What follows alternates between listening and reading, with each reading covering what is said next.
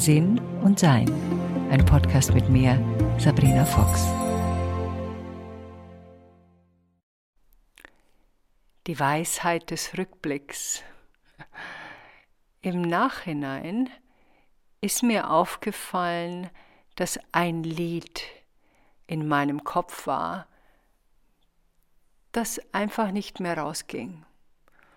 Und das Lied heißt What a difference a day makes, 24 little hours. Also was ein Unterschied ein Tag machen kann, 24 kleine Stunden. Und dieses Lied sang ich so vor mich hin und hörte in meinem Kopf immer wieder.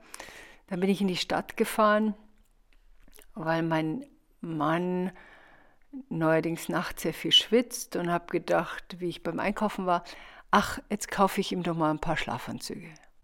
Tja, und das sollte sich später im Krankenhaus als ganz nützlich erweisen, weil er hatte nämlich keinen Schlafanzug, weil er in T-Shirts schläft und what a difference a day makes, das sollten wir auch bald erfahren. Er hatte schon seit ein paar Wochen Darmschwierigkeiten und es ist etwas ungewöhnlich für ihn und er hat es dann versucht mit Fasten in den Griff zu kriegen.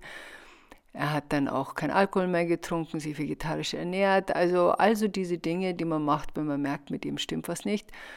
Und dann irgendwann mal meinte ich, jetzt wäre es doch an der Zeit, mal zum Arzt zu gehen.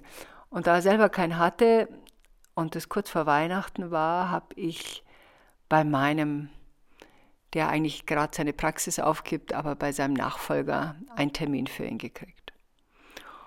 Und dann wurde Blut abgenommen, dann wurde mit Ultraschall nachgeschaut und dann hieß es, ja, also eigentlich ist so alles in Ordnung, aber das ist auf jeden Fall ein Entzündungsherd da und er soll doch mal nach den Feiertagen im Januar eine Darmspiegelung machen.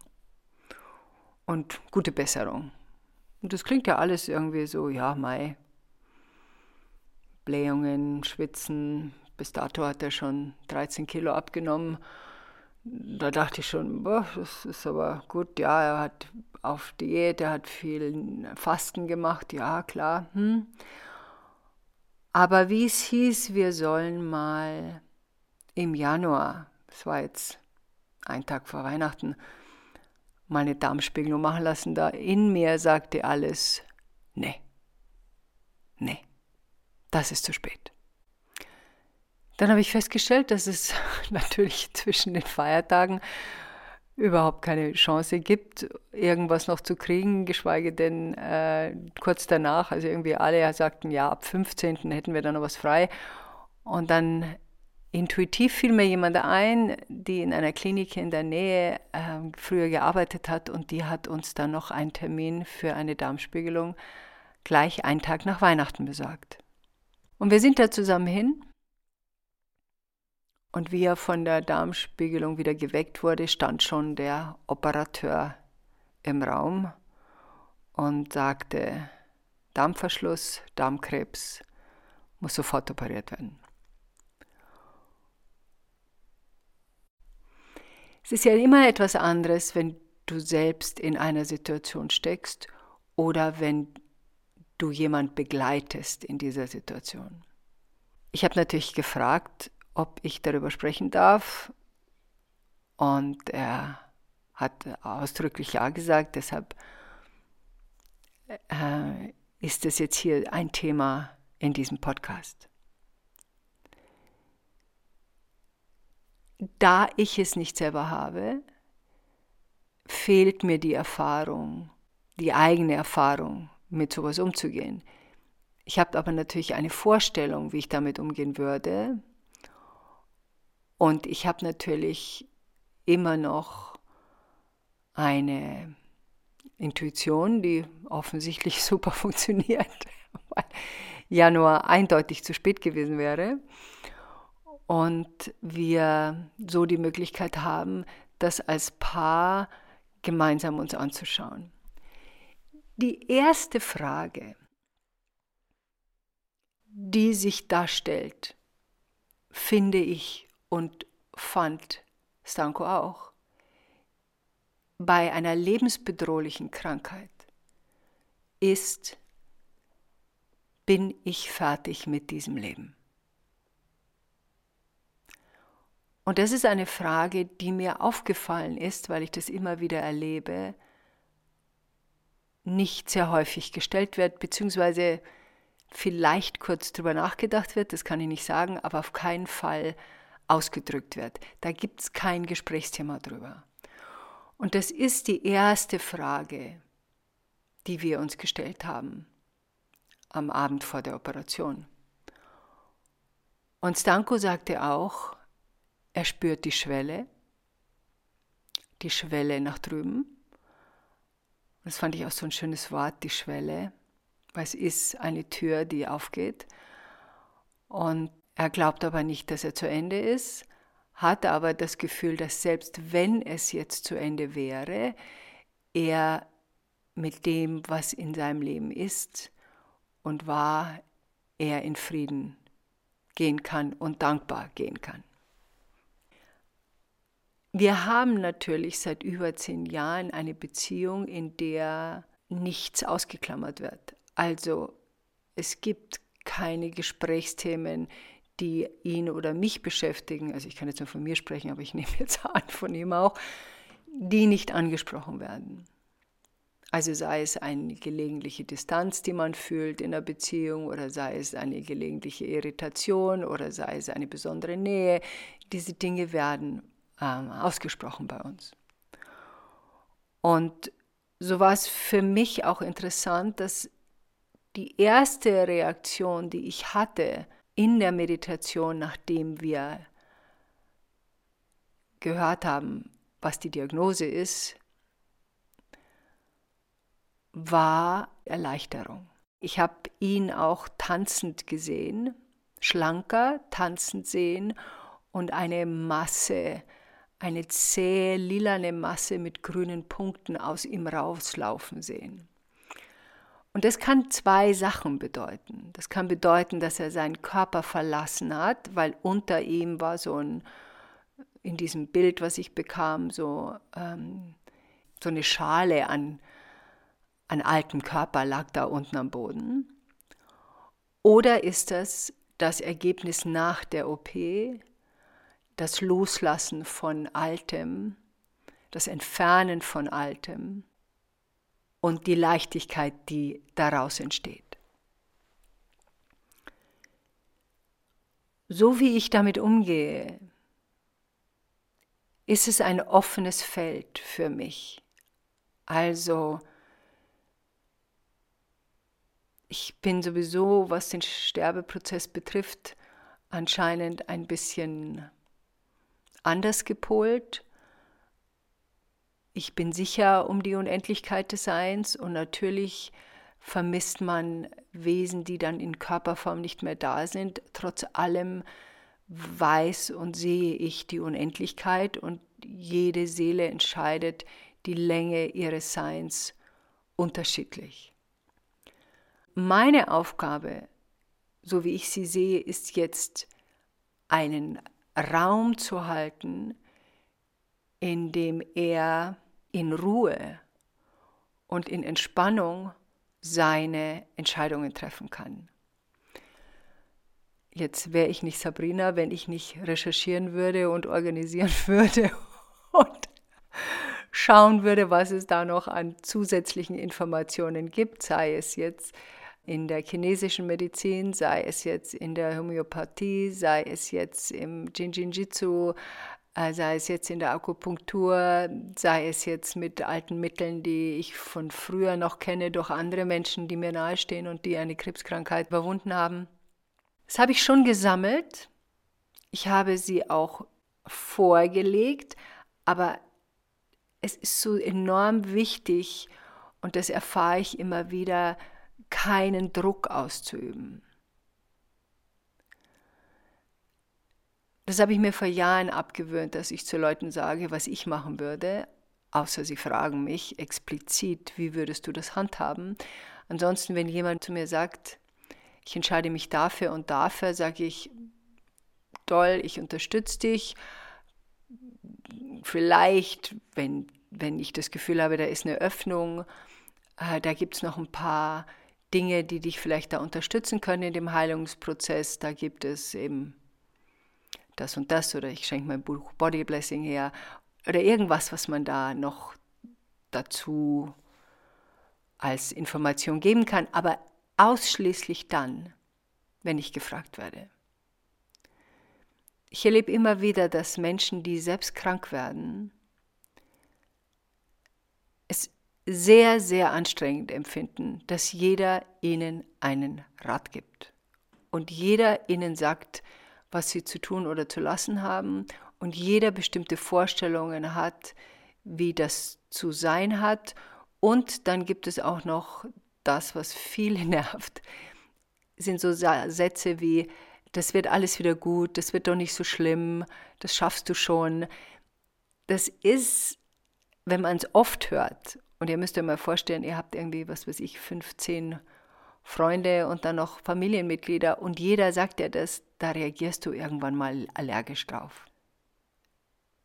Deshalb ist mein Versuch, das zu gestalten, ist, dass ich genau hinhöre, was diejenige und derjenige will und höre eher zu, als dass ich etwas sage. Und wenn ich etwas sage, dann nur in einem sehr neutralen Zusammenhang. Also zum Beispiel, jemand hat jetzt eine Herzoperation da würde ich vielleicht sagen, ah, du, ich habe vor kurzem was drüber gelesen, wenn dich das interessiert, sag's mir. Und dann Punkt. Dann ist das erledigt. Es gab natürlich auch dann im Krankenhaus, er hatte diverse Operationen, zwischendrin durfte er wieder nach Hause. Ihm wurde ein Gestoma gelegt, das ist ein künstlicher Darmausgang, 30 Zentimeter vom Darm entfernt. Der Damals kam, wird jetzt in drei Wochen auch wieder zurückverlegt. Also das ist für einen Menschen, der ähm, sich immer als stark und kraftvoll erspürt hat, auch natürlich ein Schock. Und da ist es schon so, dass man natürlich als liebender Mensch und fürsorglicher Mensch und unterstützender Mensch an der Seite auch, ja, auch wirklich nützlich sein will. Und da beginnt schon die Herausforderung.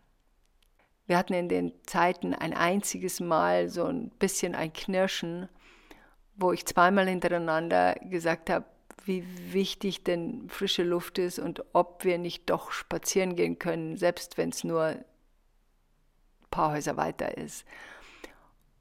Das empfand er als Druck. Und da musste ich einen Schritt zurückgehen. Und das ist so eine, eine Mischung zwischen, was ist nützlich für die andere Person und was nicht. Offensichtlich bin ich der Meinung, dass frische Luft sehr nützlich ist, weil sonst hätte ich es nicht mehrmals erwähnt. Ähm, das hat er ja auch gehört. Und trotzdem ist es nicht mein Körper. Ich bin nicht in diesem Zustand. Diese Akzeptanz der anderen Entscheidung oder eben des Nichtkönnens, das kann, kann ja auch sein, ist sehr wichtig für die, die begleiten. Gerade in der Begleitung sehe ich häufig, dass manche Pflegenden regelrecht mit ihrer Kraft den Kranken am Leben halten. Das bedeutet, dass sie es sind, die alle Arzttermine organisieren, dass sie es sind, die alles vorbereiten, dass sie es sind, die ihr ganzes Leben abstellen und das am Leben halten eines anderen ihr hauptsächliches Ziel wird. Da gibt es natürlich bestimmte Phasen. In Phase 1, wo jemand wirklich schwach ist, gerade nach einer Operation, nach einem Zustand der extremen Unfähigkeit, etwas selbst zu tun, da ist es natürlich etwas anderes, dass wir Unterstützung sind und helfen. Wenn das allerdings ein langfristiger Zustand wird, und langfristig müssen wir selbst entscheiden, was das ist. Wir merken das ja auch, dass unsere eigene Kraft nachlässt. Und das ist ein Warnsignal. Wovor warnt uns das? Und das sind zwei Bereiche, glaube ich. Der eine Bereich ist, wir verausgaben uns. Wir machen zu viel für andere. Wir haben die Verantwortung komplett übernommen. Und die andere Möglichkeit ist, dass der oder diejenige Energie saugt. Also wenn wir krank sind, dann brauchen wir Kraft. Und es kommt jetzt darauf an, wie wach und bewusst wir sind. Wenn wir wach und bewusst sind, dann wissen wir, dass wir uns die Kraft aus der Natur holen, aus unserer Nahrung holen, aus unseren Gedankengängen holen, aus der Meditation holen, aus bestimmten Übungen holen. Das ist die Art und Weise, wie wir uns quasi mit der Quelle verbinden. Wenn uns das nicht klar ist, dass es da eine Quelle gibt, dann versuchen wir die Kraft von demjenigen oder derjenigen zu holen, die neben uns ist und uns versorgt. Und dies auch bereit sind zu geben. Das ähm, ist immer auch eine Entscheidung, dass wir etwas zulassen. Also jemand darf Energie von uns nehmen oder wir geben sie her. Und das tun wir natürlich bei Kindern zum Beispiel ganz besonders gerne oder bei Menschen, die wir lieben.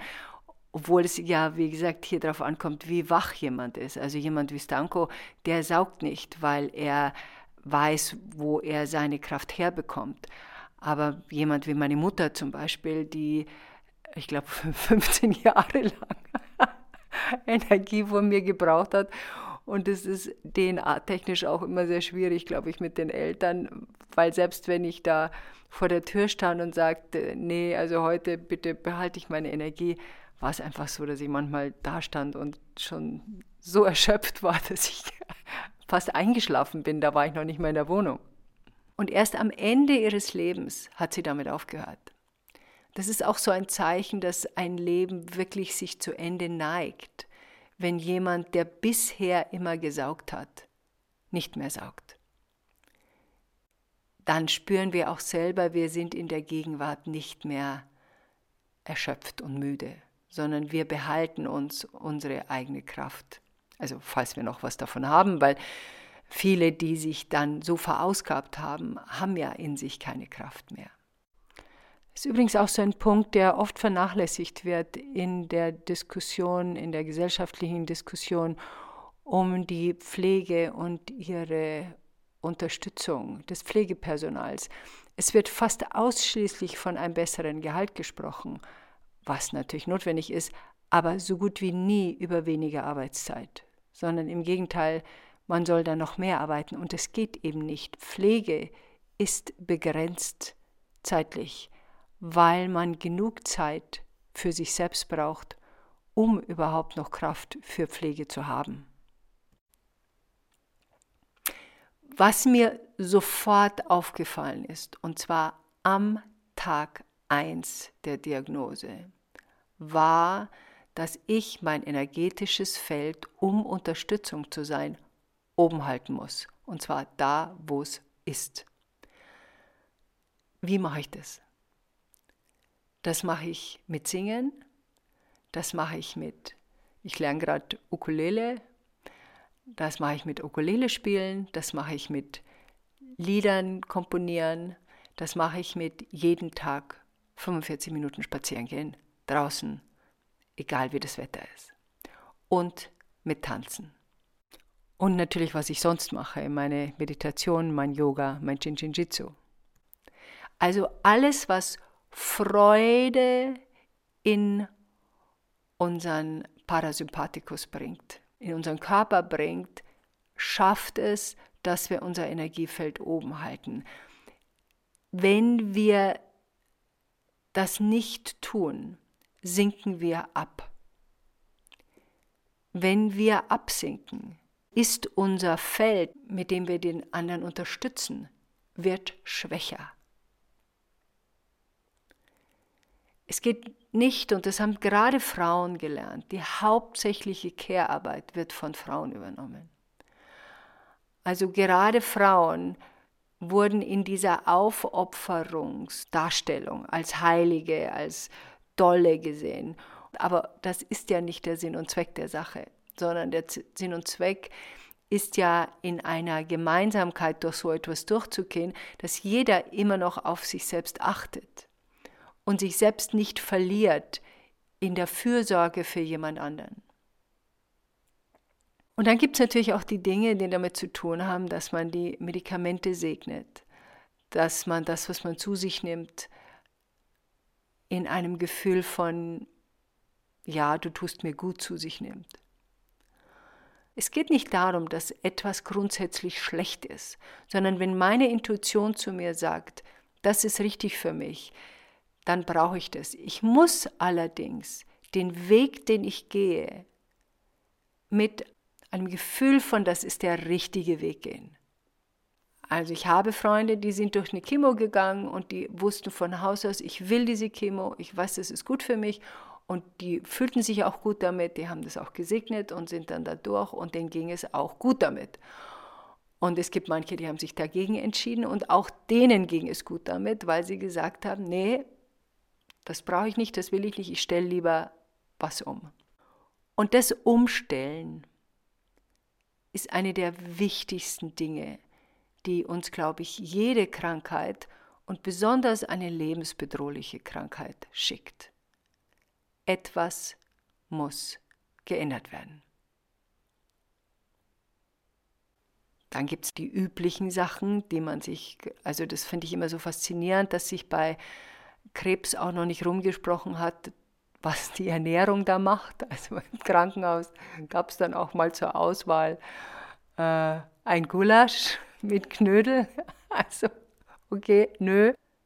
Also in dem Fall war es ganz klar eine vegetarische Ernährung, kein Alkohol, kein Zucker, die üblichen Sachen, dann ein Kochbuch besorgen, um zu schauen, wo gibt es eben besondere Rezepte, die man jetzt auch neu machen kann ähm, die man erforscht. Und es gibt so wichtige Dinge, die natürlich dazugehören. Weiteres Erforschen ist, wozu ist es da? In meinem Verständnis und in dem Verständnis auch von meinem Mann kommt ein Krebs nicht, weil jemand Böses mir irgendwo etwas in mich reinlegt und dann muss ich schauen, dass ich es wieder rauskriege und dann ist das Böse weg und ich hoffe, es kommt nie wieder, sondern das ist etwas, was in mir, in meinem Körper, in meinem Sein entstanden ist, dass ich habe entstehen lassen. Und es hat nichts damit zu tun, dass es eine Schuldfrage ist, sondern es ist eine Aufmerksamkeitsfrage. Oft gibt es solche Krankheiten, weil diese Krankheit uns hilft, Sachen umzustellen. Dinge, wo wir gedacht haben, nee, das mache ich vielleicht später, machen wir jetzt. Sachen, wo wir gedacht haben, ach nee, das halte ich noch aus, ändern wir. Da ist ein Geschenk drin in diesen Krankheiten.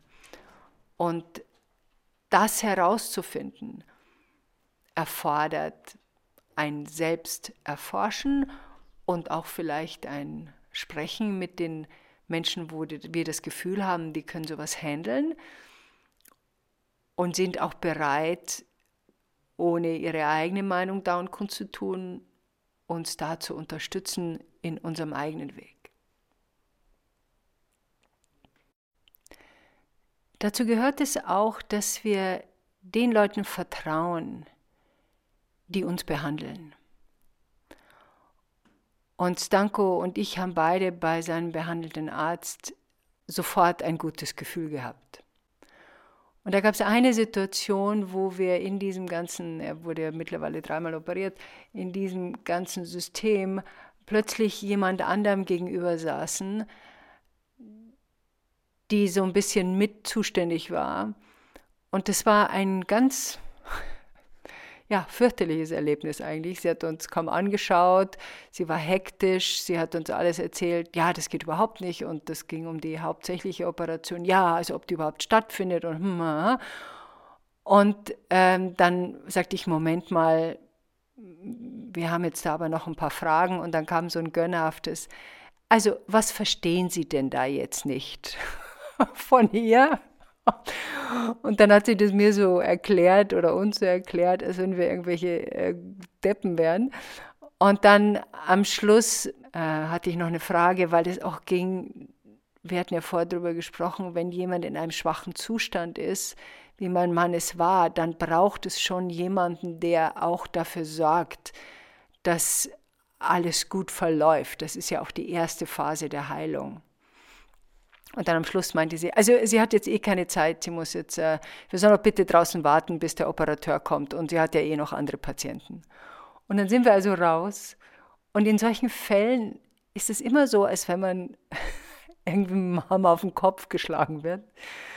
Wir standen also da draußen im Gang und haben uns beide angeschaut und haben gewusst, nee, also mit dieser Frau wollen wir einfach nichts zu tun haben. Und wie dann unser Operateur kam und uns dann noch ein paar Sachen erklärte, kam sie dazu und meinte dann, sie übernimmt ab jetzt. Und dann habe ich mich umgedreht und habe sie angeschaut und ich habe zu ihr gesagt, nein, wir fühlen uns bei Ihnen nicht aufgehoben.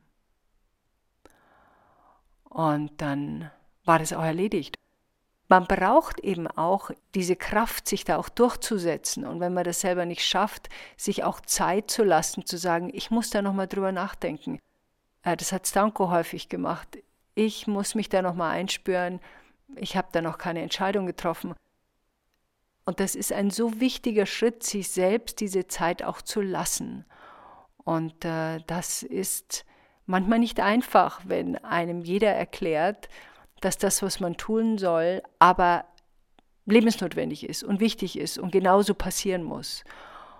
Und da erfordert es schon eine große Kraft, sich auf sich selbst zu verlassen, sich selbst zu vertrauen. Und ich glaube nicht, dass es nur einen einzigen richtigen Weg gibt. Ich glaube, viele Wege führen nach Rom und viele Wege führen zur Heilung. Und ich kann eine Autobahn nehmen, um nach Rom zu kommen. Ich kann aber auch einen Radlweg nehmen, um nach Rom zu kommen. Ich kann aber auch wandern, um nach Rom zu kommen. Das kommt darauf an, was ich dabei erleben will auf diesem Weg. Und so ist es auch mit der Heilung. Ich glaube nicht, und das wird uns ja oft suggeriert, wenn wir das nicht genau so machen, dann geht alles schief. Die westliche Art der Heilkunst und die östliche Art der Heilkunst sind ja unterschiedlich. Die östliche sieht eher den gesamten Menschen und die westliche ähm, immer noch, das ändert sich Gott sei Dank gerade und da gibt es auch viele Ärzte und Ärztinnen, die das anders sehen, äh, von den ganzen äh, Menschen, die die Heilkunst betreiben, ganz zu schweigen, sondern eben erkennen, dass wir ein gemeinsamer Organismus sind, nicht nur mit uns selbst, sondern auch mit unserer Umwelt verbunden. Und dadurch wird es ein bisschen anders betrachtet, dass man eben einen anderen Einblick hat auf diese Dinge. Und ich habe auch mal zu jemandem gesagt, es heißt nicht, dass wir mit der Behandlung aufhören. Wir benutzen nur den östlichen Weg zur Behandlung und nicht den westlichen. Aber der westliche hat auch genauso gut seine äh, Fähigkeiten und seine Begabungen und seine Notwendigkeiten. Die Operation war eine dringende Notwendigkeit. Da ging einfach kein Weg vorbei. Da hat man keine Zeit mehr gehabt in diesem Zustand, in dem der Körper war, um noch irgendeine Alternative zu suchen. Das musste jetzt einfach passieren und das fühlt man auch, das wusste man auch. Das Faszinierende ist, wenn man jemand begleitet, der Entscheidungen treffen muss, was sein Wohlbefinden und seine Heilung betrifft, dann ist es ja A, die Aufgabe, sich zurückzuhalten, also demjenigen seinen eigenen Gedankenprozess zu lassen, selbst wenn man selber so ein paar Ideen hätte, was man denn da machen würde, sondern ich habe gesagt, äh, was immer du entscheidest, äh, das trage ich mit. Und für ihn war es der Punkt, wo er gemerkt hat, ja, diese Operationen, die waren notwendig. Da gab es auch so ein inneres Gefühl der, ja, so ein, wenn man sich darauf einlässt, ist es so ein Ja, das ist der Weg, das mache ich jetzt und das ist richtig.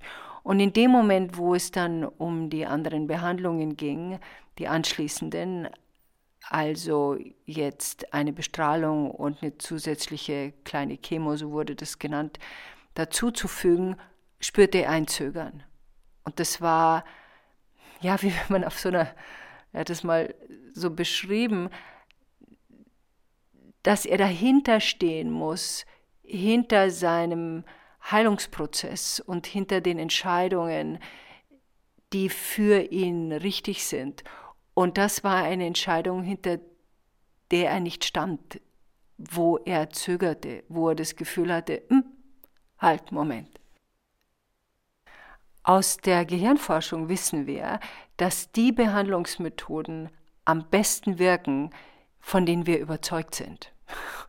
Und deshalb ist diese Überzeugungskraft eben nochmal so ein starker Indikator, dass etwas bei uns funktioniert, aus unter anderem diesem Grund. Aus meiner eigenen Erfahrung weiß ich, dass wenn ich ein Zögern in irgendeiner anderen Situation habe, das muss jetzt nicht immer eine lebensbedrohliche Krankheit sein, wir haben ja gelegentlich Zögern bei viel, viel kleineren Entscheidungen, dann bleibe ich auch erstmal stehen. Aus meiner Erfahrung ist ein Zögern bei mir ein Nein. Denn ein Ja kommt immer mit einem so eindeutigen, das ist der Weg, den ich gehen will. Und in dem Moment, wo ich hm, zucke und warte, bleibe ich erstmal stehen. Und in der Regel gehe ich den Weg dann nicht weiter. Die Gefahr besteht, wenn wir unser Leben und unsere Heilung gänzlich, und die Betonung liegt auf gänzlich, in die Hände von jemand anderen legen, weil eine der wichtigsten Punkte ist es, sich um seine eigene Heilung zu kümmern. Ich als Seele unendlich weiß, wann mein Leben zu Ende ist und es wird dann eine Heilung geben, wenn das auch in meinem Seelenweg ist. Ich muss allerdings auch was dafür tun. Also einfach nur hinzusehen und zu sagen, okay, das, hm, hm, hm, da kommt dann schon eine gewisse Art von, ja, nennen wir mal, ja, Unbewusstheit, Sturheit, Faulheit, wie immer, ja, irgend sowas in der Richtung. So eine Mischung manchmal von beiden. Angst natürlich auch sehr viel. Ich will nichts falsch machen, deshalb mache ich lieber gar nichts. Also es braucht schon eine Aktion. Das ist einfach immer wichtig bei Heilung. Ich hatte mal vor Jahren ein Buch gelesen, das hieß, ähm, auf Deutsch gibt es es auch, Neun Wege in ein krebsfreies Leben. Das war von Dr. Kelly Turner. Das war eine junge Frau, die ähm, sich gewundert hat, warum Leute, die zum Sterben nach Hause geschickt werden, nicht sterben. Und äh, hat sich gewundert, dass da es keine Untersuchungen darüber gibt. Und die hat sich dann auf den Weg gemacht, um diese Leute aufzusuchen und zu fragen, was sie gemacht haben. Und da gibt es jetzt ein anderes Buch dazu, das heißt äh, Hoffnung auf ein krebsfreies Leben, auch von Dr. Kelly Turner mit Tracy White. Und da geht es um zehn Punkte. Und die wollte ich einfach nur kurz anregen, weil das wirklich spannend ist, herauszufinden, was uns, wenn wir eben krank werden oder vor einer Situation stehen, in der es meiner Meinung nach eine Veränderung verlangt, ähm, was es da gibt an Punkten, die diese Leute, die überlebt haben, alle gemacht haben. Manche haben noch mehr dazu gemacht, manche haben Aspekte weniger und manche mehr gemacht, aber alle haben von diesen zehn Sachen gesprochen. Das ist einmal neu jetzt, weil bei den anderen ersten Dingen gab es nur neun. Es ist körperlich aktiv sein. Das zweite war die spirituelle Verbindung vertiefen. Dann die Verantwortung für sich selbst übernehmen, positive Emotionen verstärken, der eigenen Intuition folgen, unterdrückte Emotionen loslassen, die Ernährung radikal umstellen, Heilkräuter und Nahrungsergänzungsmittel, starke Gründe für das Leben haben und am Schluss soziale Unterstützung zulassen. Und bei dieser Unterstützung merkt man ja auch, wie der Arzt damit umgeht, wenn man dann eine Entscheidung trifft, die eben gegen seinen Vorschlag ist, also wo man sagt, nein, man möchte keine Bestrahlung haben zum Beispiel. Und äh, Stankos Arzt hat es äh, auch äh, entspannt zur Kenntnis genommen. Da gibt es dann keine Ausrufe wie, Sie werden schon sehen, was Sie davon haben und wie können Sie nur. Da weiß man dann auch schon, man darf natürlich nicht unterschätzen, auch Ärzte und Ärztinnen haben Angst, falsche Entscheidungen zu treffen. Äh, es gibt eben bestimmte Richtlinien und die werden dann halt vorgetragen. In Stankos Fall ist, dass er krebsfrei ist und dass er entfernt wurde und dass er natürlich weiß, was jetzt für ihn zu tun ist. Er hatte einen sehr schönen Traum in der Einnacht im Krankenhaus, wo ihm eine kleine Fee auf die Nase stupste und sagte, du kannst jetzt deine beiden Väter loslassen. Das eine war sein leiblicher Vater, den er nie gekannt hat, und das andere war sein Stiefvater, den er auch nur kurz kannte. Dieses Erforschen, was man noch braucht und der eigenen Intuition folgen, war zum Beispiel auch so, er hatte einen Schluck auf, den er nicht losbekam, der über Stunden ging. Und er dann ein Mittel bekam, das hat aber nicht wirklich geholfen. Und dann hat er in sich eingespürt und gedacht, Schluck auf, Zwergfell. Wie schaffe ich das? Wie kriege ich das hin, dass sich das beruhigt? Und hat gedacht, ah, singen. Er war da allein im Raum und hat dann gesungen. Und durch dieses Singen hat er diesen Schluck auf weggekriegt, weil sich dadurch das Zwerchfell beruhigt hat. Interessanterweise haben wir das dann einem Pfleger gesagt.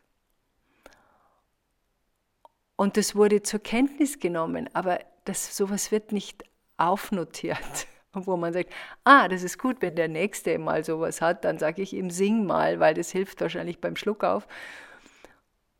Und das finde ich das Interessante, dass diese Dinge, die einem helfen, da gibt es eben viele Informationen und Bücher und natürlich auch Podcasts oder äh, gemeinschaftliche Gruppen, wo man sowas erforschen kann wenn man Interesse daran hat, sowas zu erforschen.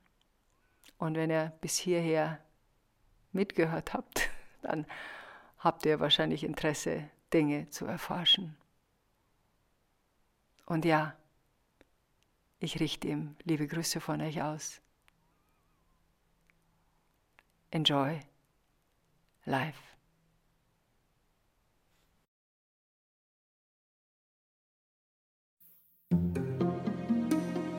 Weitere Informationen über Sabrina, ihre Bücher und Online-Kurse findest du auf sabrinafox.com und sinnsucher.de.